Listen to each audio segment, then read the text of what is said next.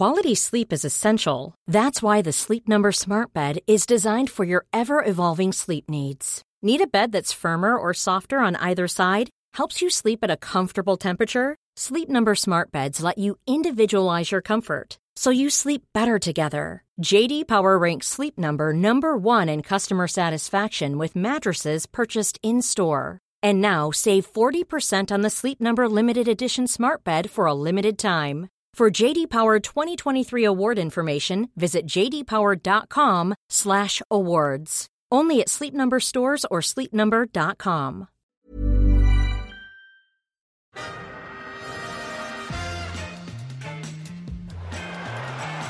Ahí va a llegar el gol del Arsenal Ozil. Marca Mesut Ozil.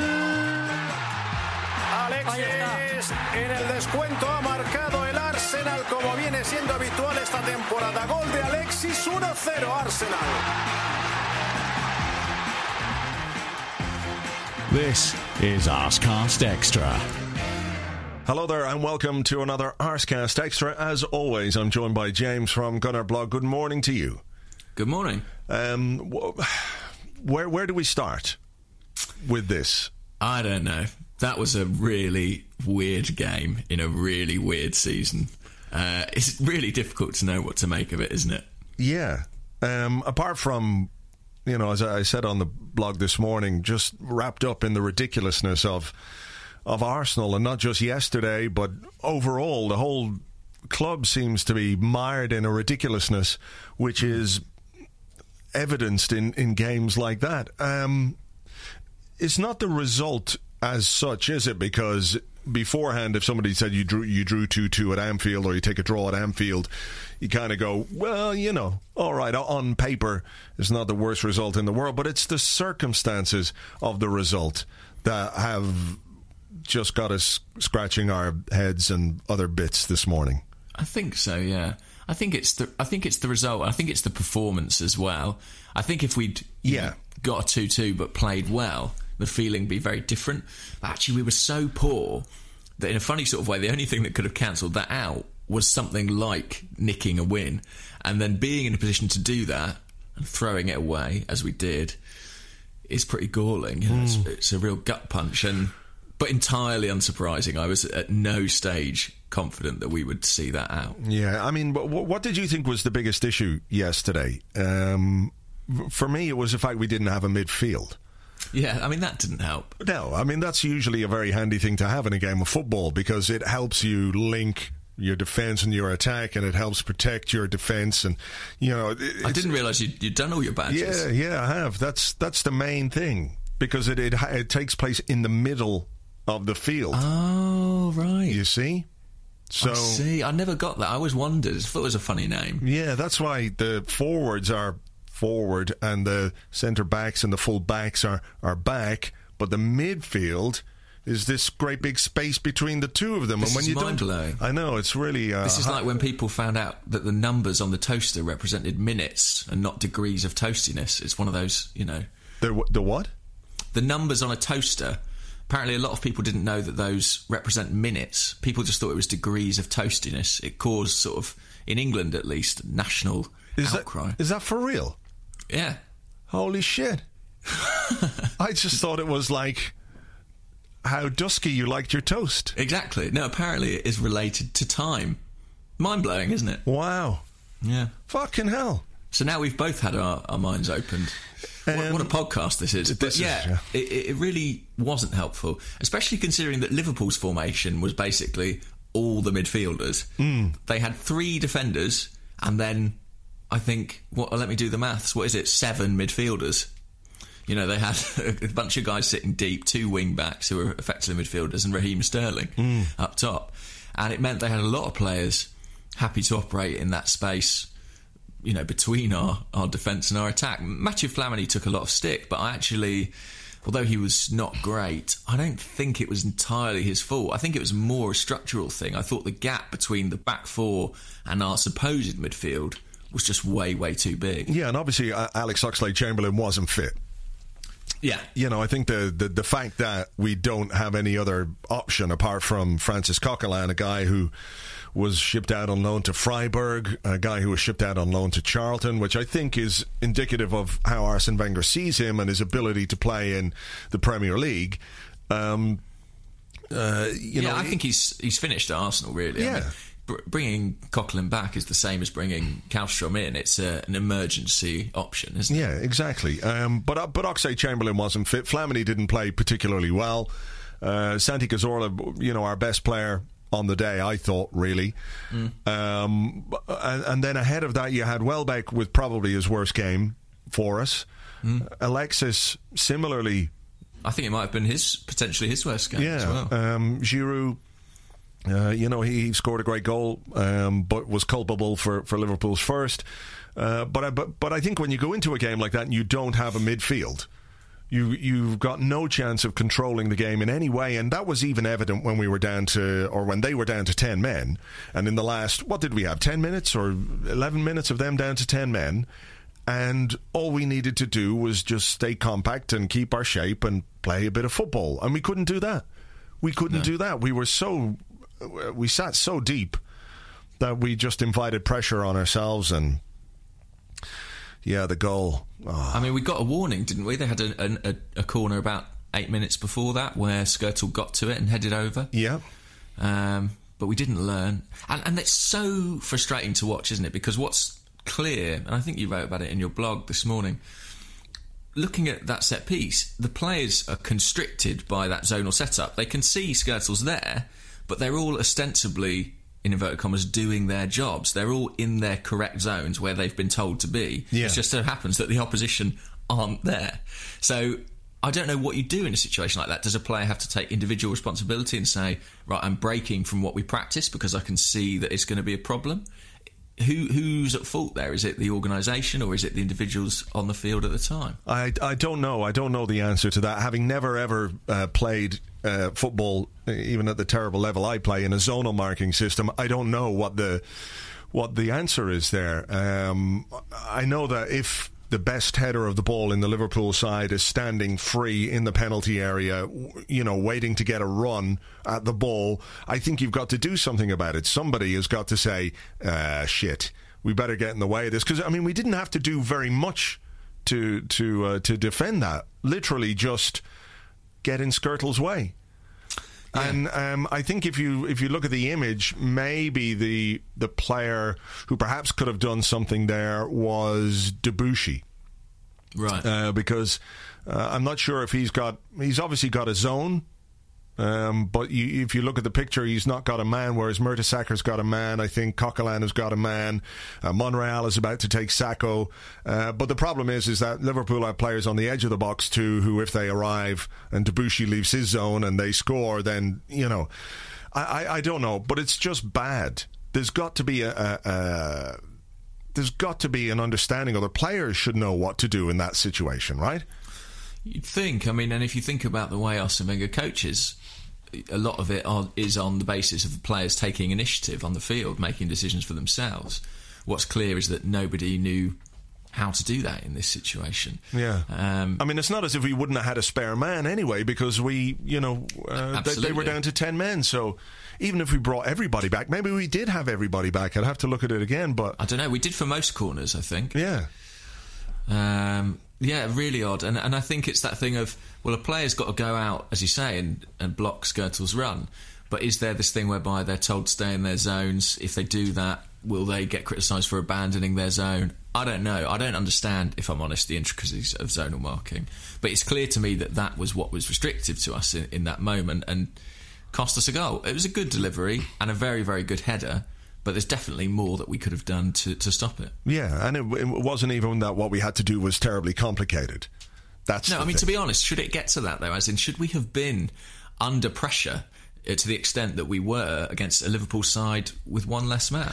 Well, that was my thing. I mean, even even when Coquelin came on, I could see the sense of the Coquelin substitution because you're bringing on a defensive midfield player to to uh, to to shore things up. But you know, we never really got on the ball. We never passed it around for a minute or, or a minute and a half, taking any of the pressure off the defence. The defence were obviously very worried about the, the pace of Liverpool and, and the pace of Sterling in particular. But once they were down to ten men and we were well into injury time, we should have seen that game out. And the fact that we didn't is just uh, indicative of the mentality in the team or the lack of mentality or, or the brittleness you know that we have. Um, I, I, think maybe was it last season we were we were actually quite good at defending set pieces?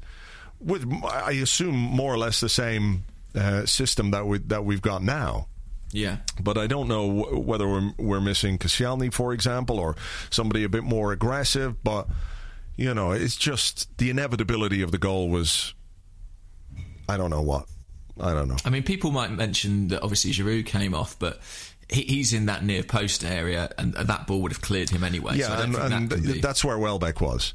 Yeah. So Welbeck moved into that Giroud position. Into that. I don't zone. think I don't think that would have helped at all. You know, I, I just it's very very difficult to understand. But we, uh, you know, we've seen it so many times before, and this was a pretty pretty amazingly bad performance overall. I think Opta have said that since they started recording stats, that's the lowest possession we've had of a ball in any Premier League game. What was and it?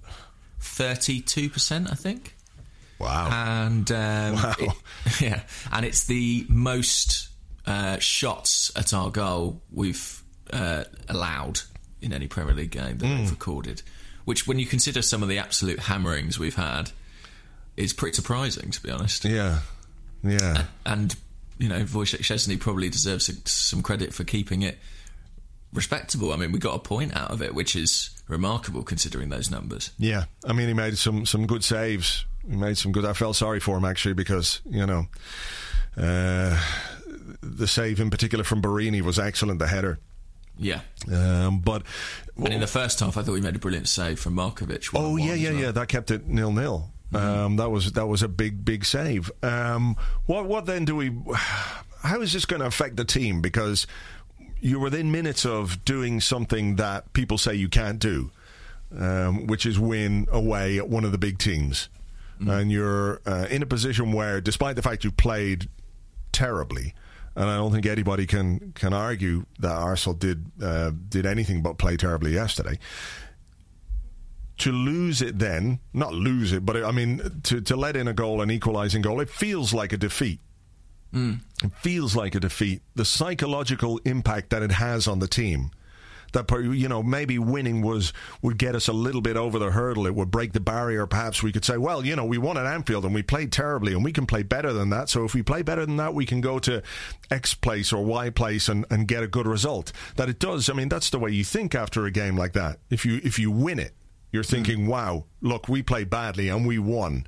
We got away with it a little bit. We rode our luck, but hey, that's football. That's the way it happens. Now you're sitting there going, well, we played badly and we should have won, but we couldn't. Yeah. Not that we didn't, so. we couldn't, and that just surely multiplies all the doubts and and uh, and um, was uh, fears and inadequacies that we have. I mean, th- there's got to be a bigger impact than that, particularly in this season where we just haven't we haven't found any consistency at all. Yeah, I mean, whichever way you slice it, Liverpool are a big side, uh, and it would have been a big three points to come away from Anfield with a win. And it is a little bit reminiscent of, say, those games against Manchester United last year, where we failed to beat a very, very weak uh, United team. And this was a, a weak Liverpool team. If you look at that front line, it's some miles away from what they had last season. And we were in a position whereby we ought to have made that step and got a, a big victory. And as you say, we just couldn't do it. Uh, and I think psychological problems there. I think there are tactical problems that we've already talked about. But it is a concern, and it just means that we're back into this weird undulating rhythm of having a, quite a good performance and seeming to have turned a corner, and then casually strolling back in the other direction. Mm. Mm. It's uh, it's as I said at the top, it's a really really strange season and one in which we are really struggling to generate any kind of momentum. And although I still am confident we'll make the top four. I do think that at some point we're going to need to put together a run of consecutive victories, and uh, we don't seem in any. You know, we, that doesn't seem imminent. No, I, I, think we're going to struggle to make the top four. Do you really? Yeah, yeah. Why? Who, who, I mean, my reason I think we'll be all right is that everyone else is rubbish. If you see what I mean. Uh, I think United will make it, and then there's no one else who I really think is is massive competition. What about you? I just think we're so brittle. Our confidence is so low. Our players are fatigued. Um, there isn't the the ability to rest and rotate players. Guys are having to play through bad form, which in turn is doing them more damage. Uh, I think the injury crisis is the single biggest restriction to Arsenal being a successful club. That shows no sign of abating or being improved in any way. And I think we're going to lose more players as the season goes on. Uh, I think the players that we do have coming back, uh, we can look at it on the one side. Okay, well, look, at least we'll have some fresh legs coming in, but um, I just don't know what our system is, what our style of play is anymore. I don't know what formation we should really play. Um, I don't know that the football that we're playing is particularly good. Um, we've spoken about consistency. We can't find any defensive consistency, even if we weren't conceding too many goals, you know. But, you know, clean sheets are few and far between. He had Yes, three clean sheets in a row uh, a couple of weeks back, and that was like a, a miracle. So I think that despite the fact I agree with you that those around us are pretty bad, I don't think that our what's the what am I trying to say here? I don't think that the fact that we can normally pull it out of the bag is a reason to be confident. And I think that maybe a couple of those teams around us aren't necessarily as bad as as we think they might be. They could be hmm. better than they could be better than us, perhaps. I do think that our our standing in the league at present is flattered by how bad some other teams have been. You know, if you think that Liverpool have had a really difficult season, to a degree, Tottenham, who are level with us on points, I believe, have had a difficult season where their manager was under enormous pressure. Everton have not been what they were. You know, it's easy to say, oh, look, we're sixth within touching distance to the top four, but that's only really because there's a lot of teams who ought to be clear of us, but have fucked up as much as we have. Mm. So it's it's a strange league. I still think, as I say, we've got the chance to be the best of a pretty bad bunch. But it will feel odd. It will feel very much like if we'd won at Anfield, like well, we don't really deserve it. Yeah.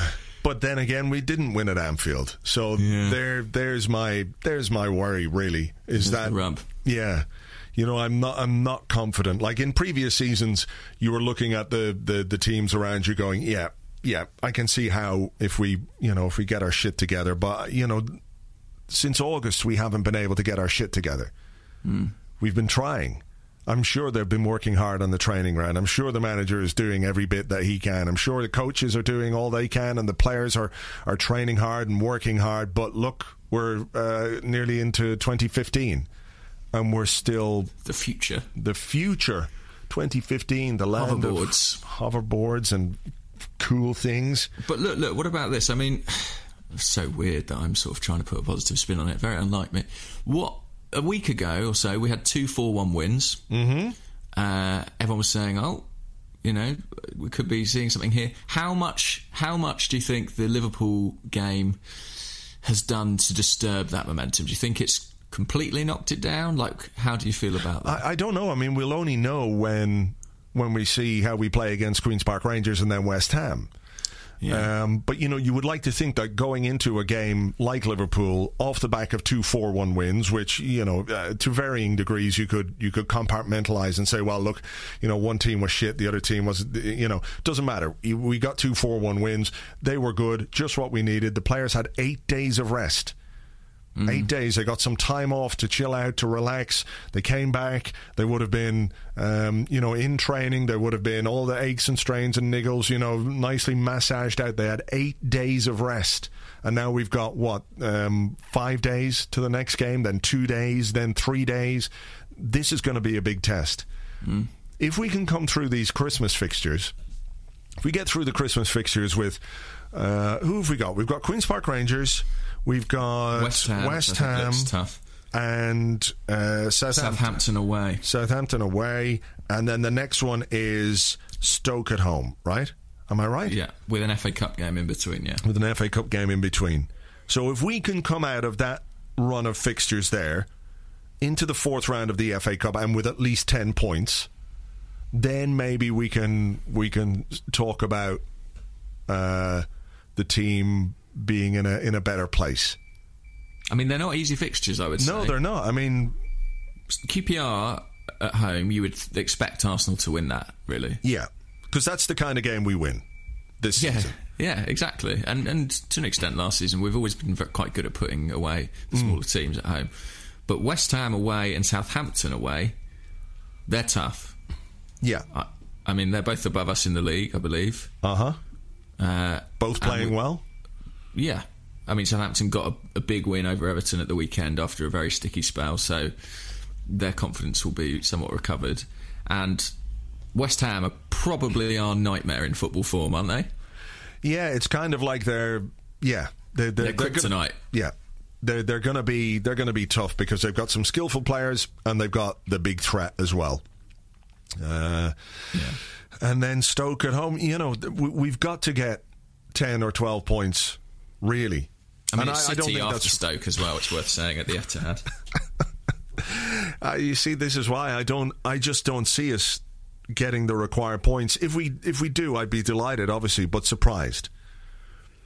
but then, I mean, this is the question. Then, who is going to come forth? Fucked if I know. I mean, I, I don't know. I don't know. And look, things can change very quickly. That if we do go on a bit of a run there, then we could put ourselves in a in, in a kind of a, a good position to to to aim for that top four. But I don't know. It's all it's all gearing up, isn't it, for a thrilling race for fourth Yeah, or you know, worse. or worse? or worse. You know, I just the the the team or the players, the squad that we have should be doing a lot better than this. yeah, undoubtedly. I mean, the injuries, as you say, are a massive, massive thing. It's the biggest thing. Yeah. It is the biggest thing, I think.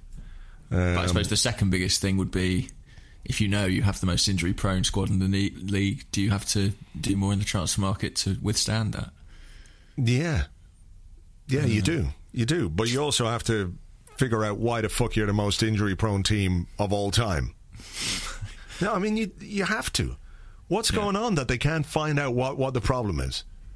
Why I don't know. And, and what's certain is what's so frustrating about it is that obviously we don't know.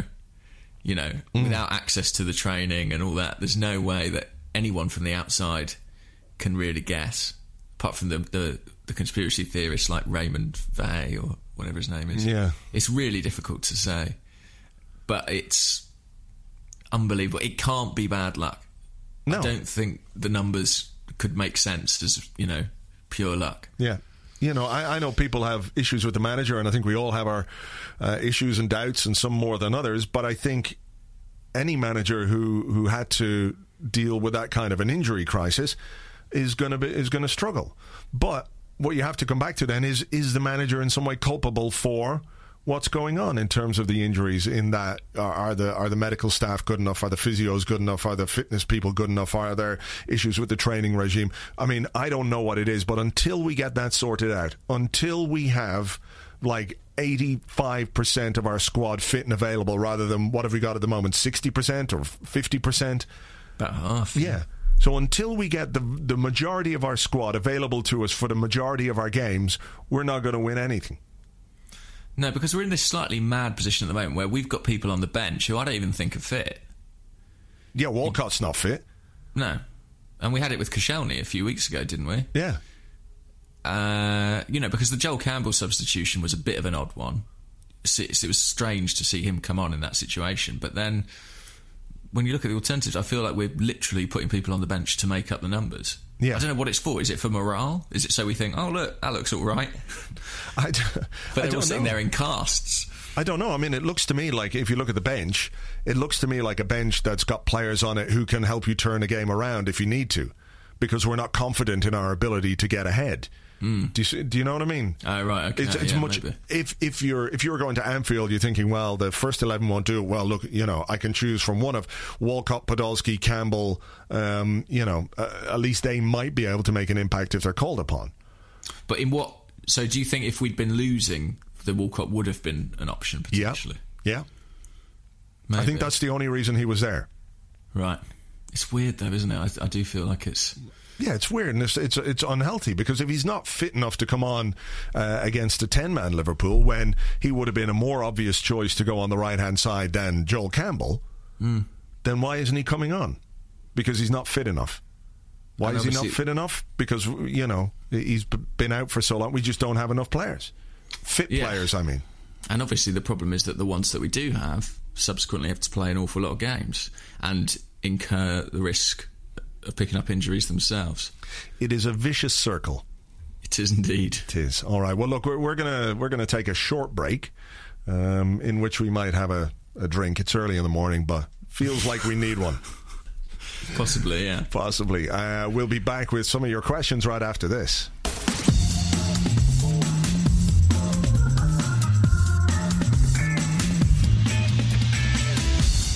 All right, then, welcome back to this festive edition of the Arscast Extra. Last one before Christmas. The last one before Christmas, yeah, yeah. Getting people into the spirit of things Yeah, indeed. with the, the misery and the, the drunkenness and the beatings and everything. um, we uh, thank you for all your questions. Oh yeah, before um, before we uh, get on to the questions, I just want to say thank you to everybody for for listening. This is likely to be the uh, the last Arscast of 2014, and I reckon. I reckon I haven't done all the numbers yet, but we're well over three million downloads for the whole of uh, 2014.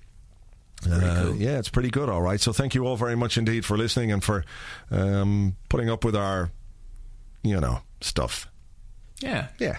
Thanks for tuning in. Have a good Christmas. Have a good Hanukkah. Whatever, whatever festival you like. Basically, just have a nice time. Yeah. All right. Will we leave it there now? Will that do? Yeah. Yeah. All right.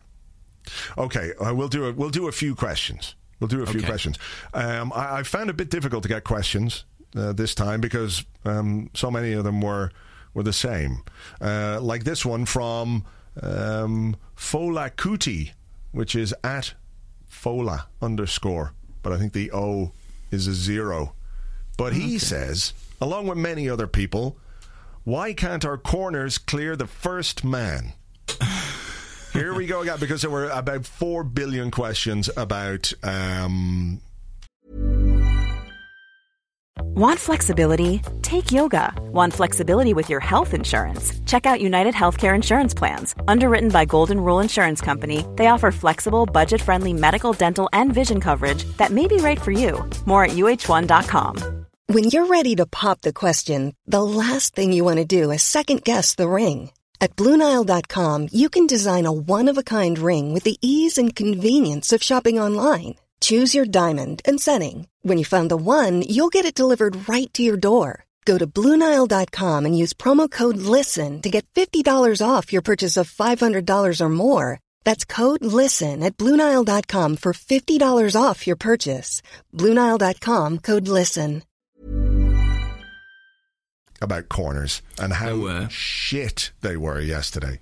Yeah. I liked this Gunnar Adam asked, why, why do our fans cheer when we get a corner? It's like cheering a Liverpool goal kick. Mm, and this one from Shane Hamilton. Do you think if round pitches were introduced without any corners, we would win the league? Uh, Probably not. We'd find another way to concede, I'm sure. Yeah. Um, well, we talked about it last week, didn't we? Our whole theory about hillocks in corners, Yes, little little um, hills and slopes and gradients affecting Mm. affecting it. Um, I don't know. The delivery was really bad yesterday. I have to say, Alexis was particularly culpable from what I noticed in Mm. terms of failing to get it over the the near post. It was like he was aiming corners at his head height. which is like waist height for everyone Yeah. else. Um, I, it's maddening. I, I think you said it last week. It's got to be practice. Yeah. it's the only explanation. Yeah, I they would just agree. don't practice them enough. No, no. And I mean that in every respect. I mean in terms of the technical thing of actually kicking the ball into the air, but I also mean in terms of organisation, the runs they make inside the penalty area in order to maximise the chance of scoring a goal. I don't think they're organised enough at either end of the pitch, and I don't think they practice the delivery enough. Hmm. It, it's the only. It's the only explanation as to why other people can do it and we can't. It's because they make it more of a priority. Yeah, and a lot of teams have a like a, a dead ball specialist, don't they? A proper corner taker. Um, and and there are those at Arsenal. You would you would think Cazorla's taken them, Alexa's taken them, but we need we need somebody who can uh, put consistent delivery into the box because. Let's say you get five or six or eight corners in a game. I don't know what the average is, but you know, you normally get what four or five anyway Yeah. That if the first one hits the first man, the second one hits the first man, the third one hits the first man, the opposition are like, yeah, we're not under any pressure here. Whereas if you consistently put a ball in a dangerous position, even if the opposition head it out four times out of five, the next time there's a corner, they're shitting it because they know that the ball is coming into a dangerous area, and it just creates that little bit of that little bit of pressure, which um, which we, we're just unable to generate. Well, we know all about it because it's what we experience at the other end of the pitch. Yeah. Con- constantly. I mean, the thing is, as a team as well, it seems to me that we, I think we generate quite a lot of corners because of the way we play. Um, even when we play poorly, like we did yesterday, we still had six corners. And you'd think from that you could fashion something decent. Um, but we just don't do it. And it's maddening because I think stats show that they account for a pretty hefty percentage of of goals in the Premier League, set pieces and, and corners and free kicks, and things like that. Hmm.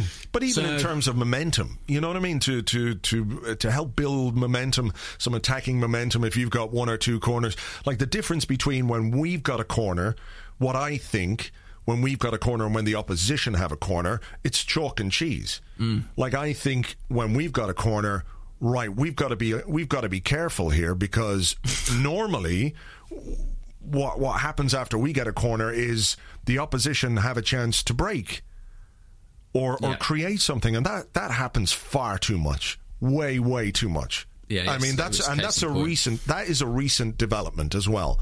That's not something that always happened. That's a recent development, and that's something that we've got to to sort out. Um, uh, and of course, that can be solved in, in another way by better delivery. But when they've got a corner, I immediately feel the danger, and I know that there's a, a little bit of fatalism in that. That you're kind of uh, looking at the worst case scenario, you know, in every in every moment. But it, it feels true that um, the, the the opposition uh, corners tend to be a lot more dangerous than ours. Yeah. Simple as that. And there's no reason why it should be that it should be that way, other than we just don't pay enough attention to them. I agree. Should we move on? Yes. Okay, let's have uh, let's have this one from Oliver Brown. He says, "Is the criticism of Per Mertesacker on social media after last night's game a fair one?"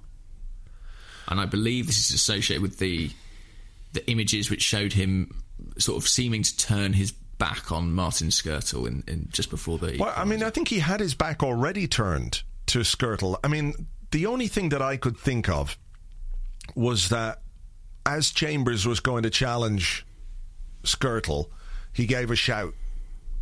And that's why Mertesacker decided to duck out of the way for some reason. I can't think of any other reason why he would do that. Now he should have done better. He should have just jumped uh, and tried to to jump for the ball. It was clearly going over his head anyway. But maybe maybe um, maybe just challenging might have done enough to make it more difficult for Skrtel. I I don't know, but you know, to to uh, some of the stuff has been over the top. Obviously, calling him a, a coward and things like that. I think that's uh, I think that's over the top. Certainly not his finest moment. But I think the bigger issue is, of course, that uh, since he came back and had what a week of preseason, uh, you know, he's played pretty much every minute of every game without any kind of a rest, with a series of partners who suit him to varying degrees or not. Uh, What did I, you make of uh, Debuchy playing at centre back again yesterday? I thought it was weird.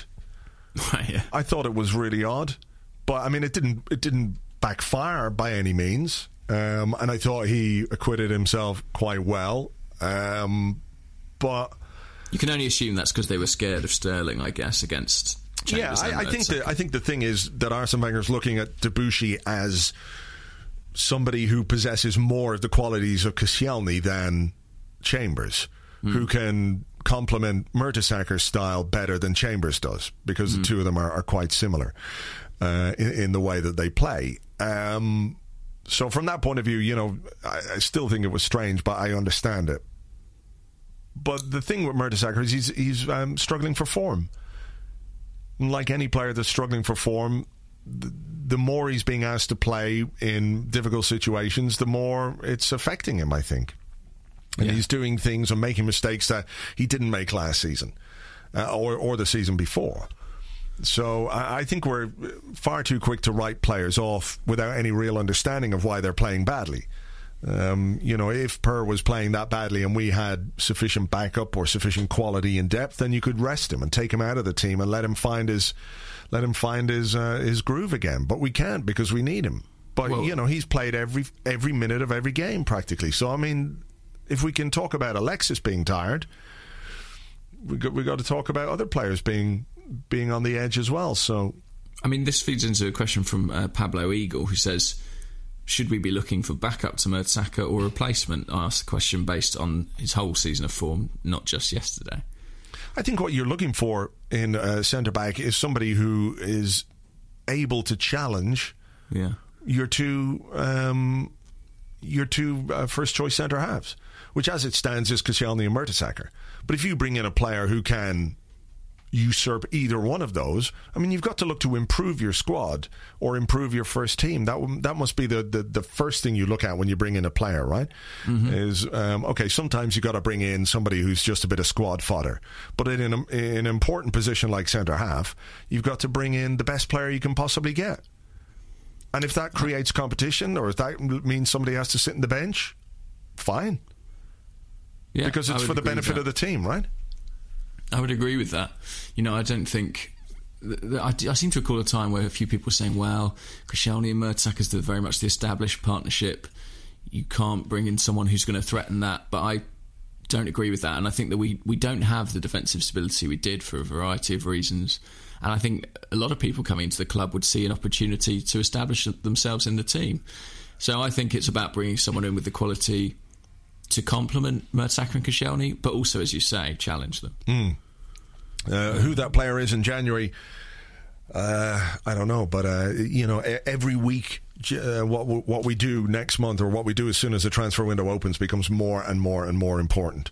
Um, so let's hope that Brian McDermott and whoever else is out there scouting has found the right man, um, and that we can bring them in because uh, you know we badly, badly need the right amount of defenders in the squad now.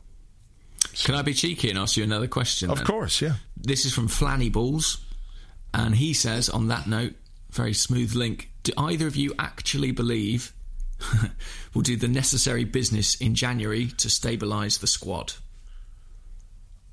Uh, yeah, I think we'll get somebody. Whether it's the necessary or enough, I don't know. But I, I can't believe that we won't get anybody because you, you can't. I mean, it's like driving on three wheels at the moment. And for a while, maybe you've got to like shuttle on down the road and wobble on down until you reach a garage. But you wouldn't drive past the garage and not get another wheel, right? What if the garage was too expensive or not top, top quality? Uh, I think uh, you're in a position where you don't really have any choice. Yeah.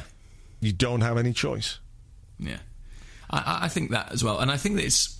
Um, sorry, I've got a cough. Sorry, but um, I, I do think sometimes Arsene Wenger gets praise for well, he, he waits for the right player. He he won't just spend money for spending money's sake. But I don't know what waiting for the right player gets you. Really, I mean that just means you've got a season or sometimes more in the interim where you don't have the necessary number of players or type of players.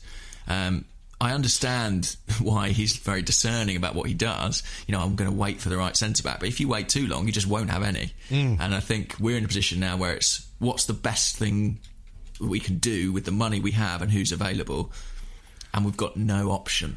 To be honest, but to do it. Absolutely, and I do think I think I said this on, on the blog the other day that perhaps his reluctance to to bring in anybody at all is a consequence of bringing in players like Silvestre, like uh, who didn't who didn't fit and who weren't a success. Andre Santos, for example, um, Hmm. th- they were purchases made because he had to fill a gap in the squad, not because they were necessarily the right player.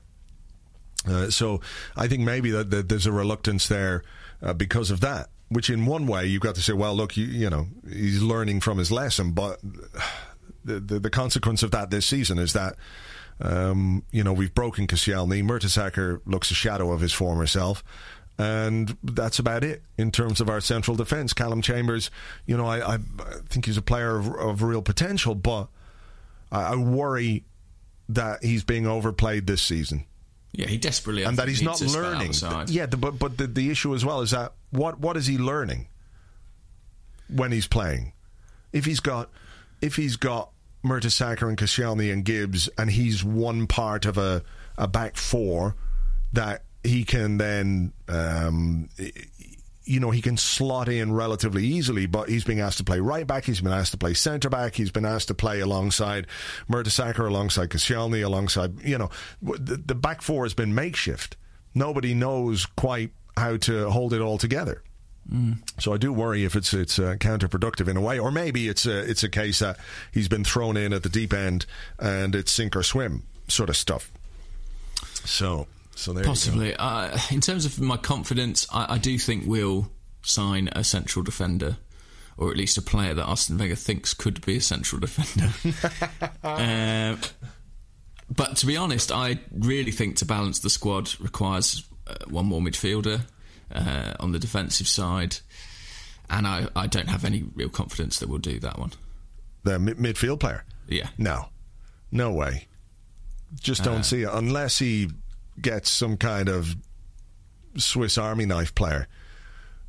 You know who could do both. possibly. But that even if that's the case, it's probably unlikely that there'll be sort of a first choice level. I don't know. I, I uh, yeah, but if you look at the amount of midfielders we've got out, that alone, I think suggests we might need someone in that area of the park. Because I- uh, apparently I, we keep getting injuries. I think. I think so. I, I don't even know where Diaby is now. I think they've stopped telling us. Yeah, I mean that's that's a whole that's a whole different thing, isn't it? You know, um, I'm not even interested in going down that road.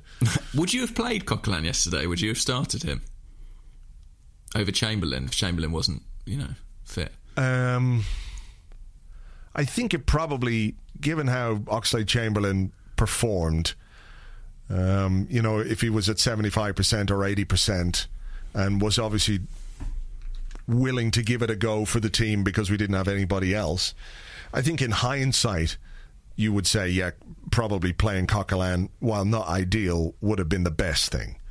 Uh, but at the time, if Oxlade Chamberlain is telling you, yeah, you know, I can give it a go, I'm feeling all right, it's not too bad, give me the injection, I'll be fine.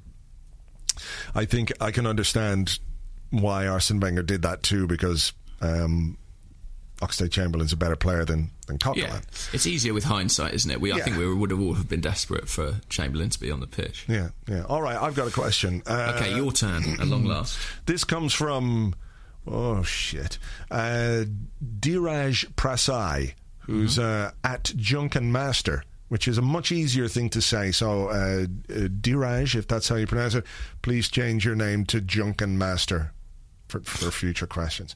He says. Do you think the team would benefit from a sports psychologist? Never seen a team haunted as much by past results. Can you just repeat that because I just lost you? Have I ever seen a team haunted as much by past results? No, he said, Do you think the team would benefit from a sports psychologist? Oh, well, do we know there isn't one? I think there is one, but it's um, But it's Paul McKenna or something. it's Eileen Drewery. It's a charlatan. uh, no comment. I, I, I just I just think that it's it's one of those things that a player can choose to go to if they need to, but it's not mandatory. Right. It, right. But then Well, again, how do you make it mandatory? You've got to go see a psychologist. What the fuck? I'm a footballer. You know. I, I suppose. I mean, you'd think it'd be part of assessments. You know, it'd be part of in the same way that you track a player's physical health, that you keep an eye on their on their mental health too. Um, I, I don't know. I don't know. I mean, when Liverpool charged towards the title last year, we heard an awful lot about the sports psychologist at Anfield, didn't we? I forget his name, but he's with the England team as well, and what a great job he was doing, Steve something. But then, where's he been this season? You know. Steve Mindfuck. Yeah, exactly. Um, I mean, obviously, if it's if it's something the club hasn't tried, then it's something they ought to, uh, because it does feel like there is a sort of psychological issue with the team. Although maybe a shorthand for that is motivation. And that tends to be a manager's responsibility, hmm. not the responsibility of a psychologist or, or the responsibility of individuals. The other thing I'd say is that I'm I'm not sure how much this defeat. Sorry, can I just pause, Andrew? My door's just gone. Yeah, go ahead. One sec.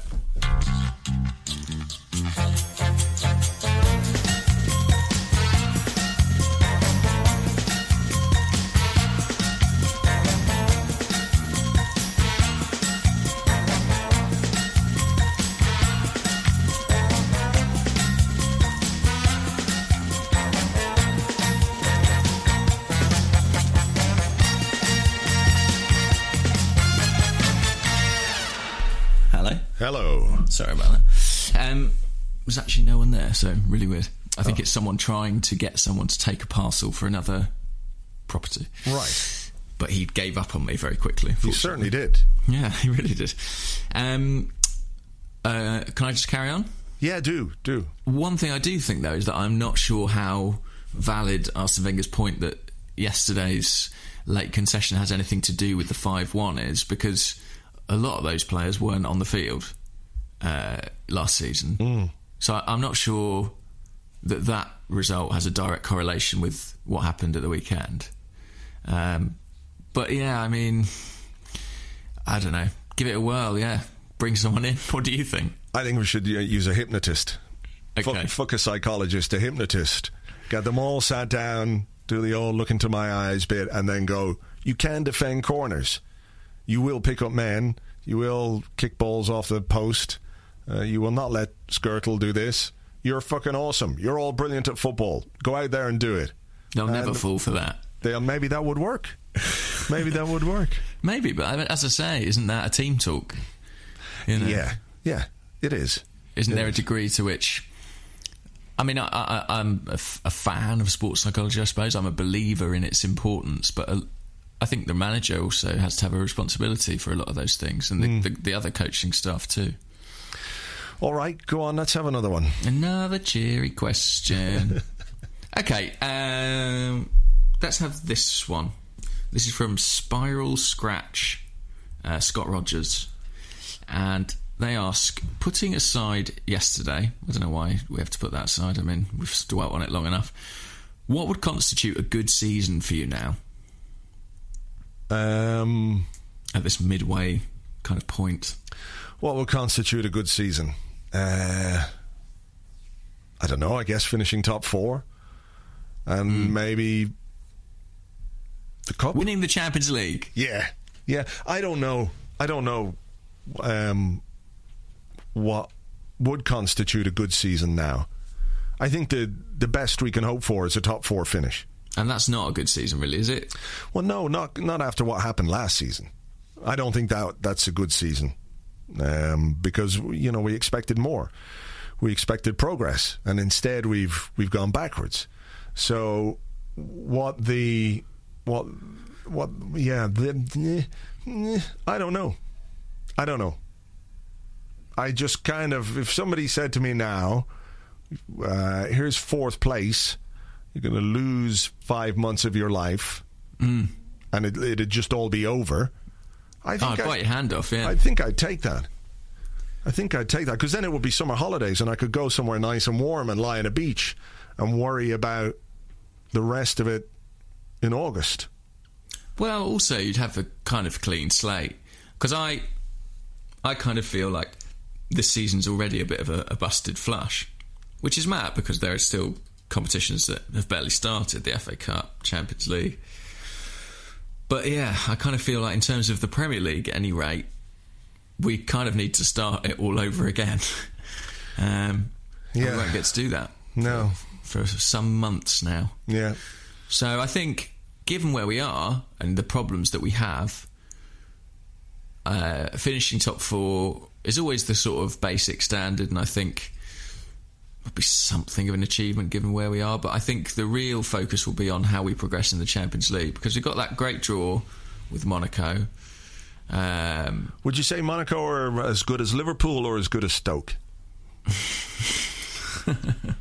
Seriously. you know what they've they've started picking up points in in uh, in the French league. As far as I'm aware, they've actually putting some decent form together, which is worrying. I think they are. I don't know, probably somewhere in between, but um, it's still a good draw. It's still the best draw we could have hoped for. So I think a lot will hinge on how we get on against them and if we're able to go further. If we can get into the quarterfinals of the Champions League, I think that gives sort of a, a light at the end of this tunnel. You know, it'll give us something to cling on to because really, come sort of March, April, May, you want to be in contention for something. Yeah. And I think that's probably our, our best shot. Yeah. I, I would agree. I would Um, agree. I don't. I don't have any more questions. No, No. Okay. Well, let's have let's have this one from uh, Ben. Oh, his name. Sorry, his name's not Ben. His name is Marek Benicki, and he asks. That's what's the- definitely not Ben. no, no, but I can call him Ben like as his nickname. Mm-hmm. We're, we're close like that. What's the biggest animal you think you could single-handedly cling film to a lamppost? The Single-handedly. I think he means on your own. I don't think you can only use one hand. Right. That's a really good question because the thing about animals is they're squirmy. Like if mm-hmm. you were to try and cling film an animal to a lamppost, mm-hmm. like I'm thinking about my dog. Could I cling film Archer to a lamppost? And the answer Better is question would be why, but let's ignore that. yeah. But I don't think I don't think that I could because a the you'd have to get the animal upright to really cling film him, right? Yeah, I imagine he'd be like along the length of the lamppost, yeah. Yeah. So I would say the answer to that is an animal that's kind of already standing on two feet. So some kind of monkey. So a really tame ape of some kind would be the biggest one. Or What about like an elephant, like something that's slow? Do you know what I mean? That might not even notice you doing it. yeah, but how do you get him over to the lamppost? Wa- like it's very difficult to get an elephant from Africa or India Yeah, to true. a lamppost. It doesn't mention the proximity of the. No, I mean you you've got to take that into account.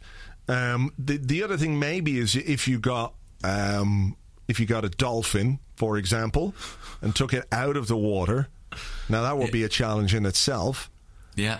Uh, it would be quite squirmy for a little while.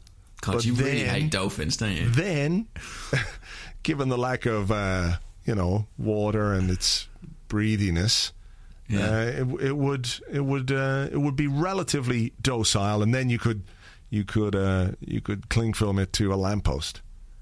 So that's, True. Although it does breathe air, let's not forget. not in indefinitely though. Oh, I see, right.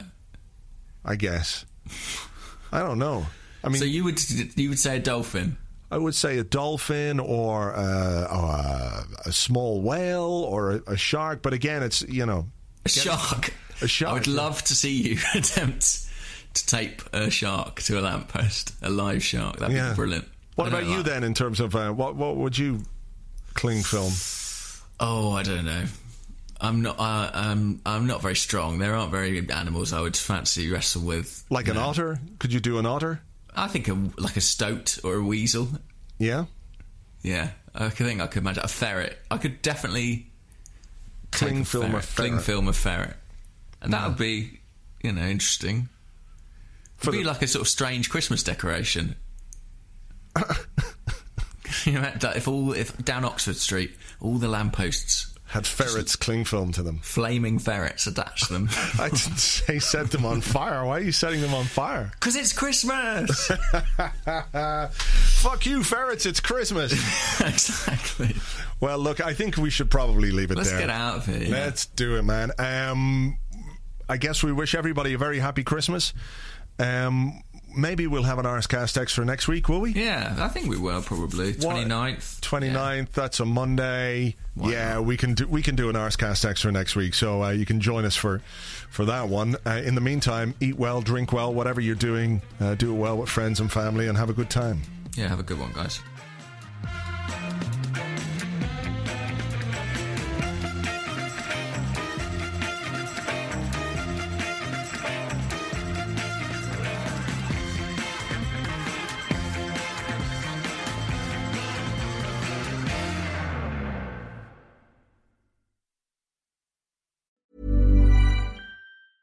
Normally, being a little extra might be a bit much, but not when it comes to healthcare. That's why United Healthcare's Health Protector Guard fixed indemnity insurance plans, underwritten by Golden Rule Insurance Company, supplement your primary plan so you manage out of pocket costs. Learn more at uh1.com.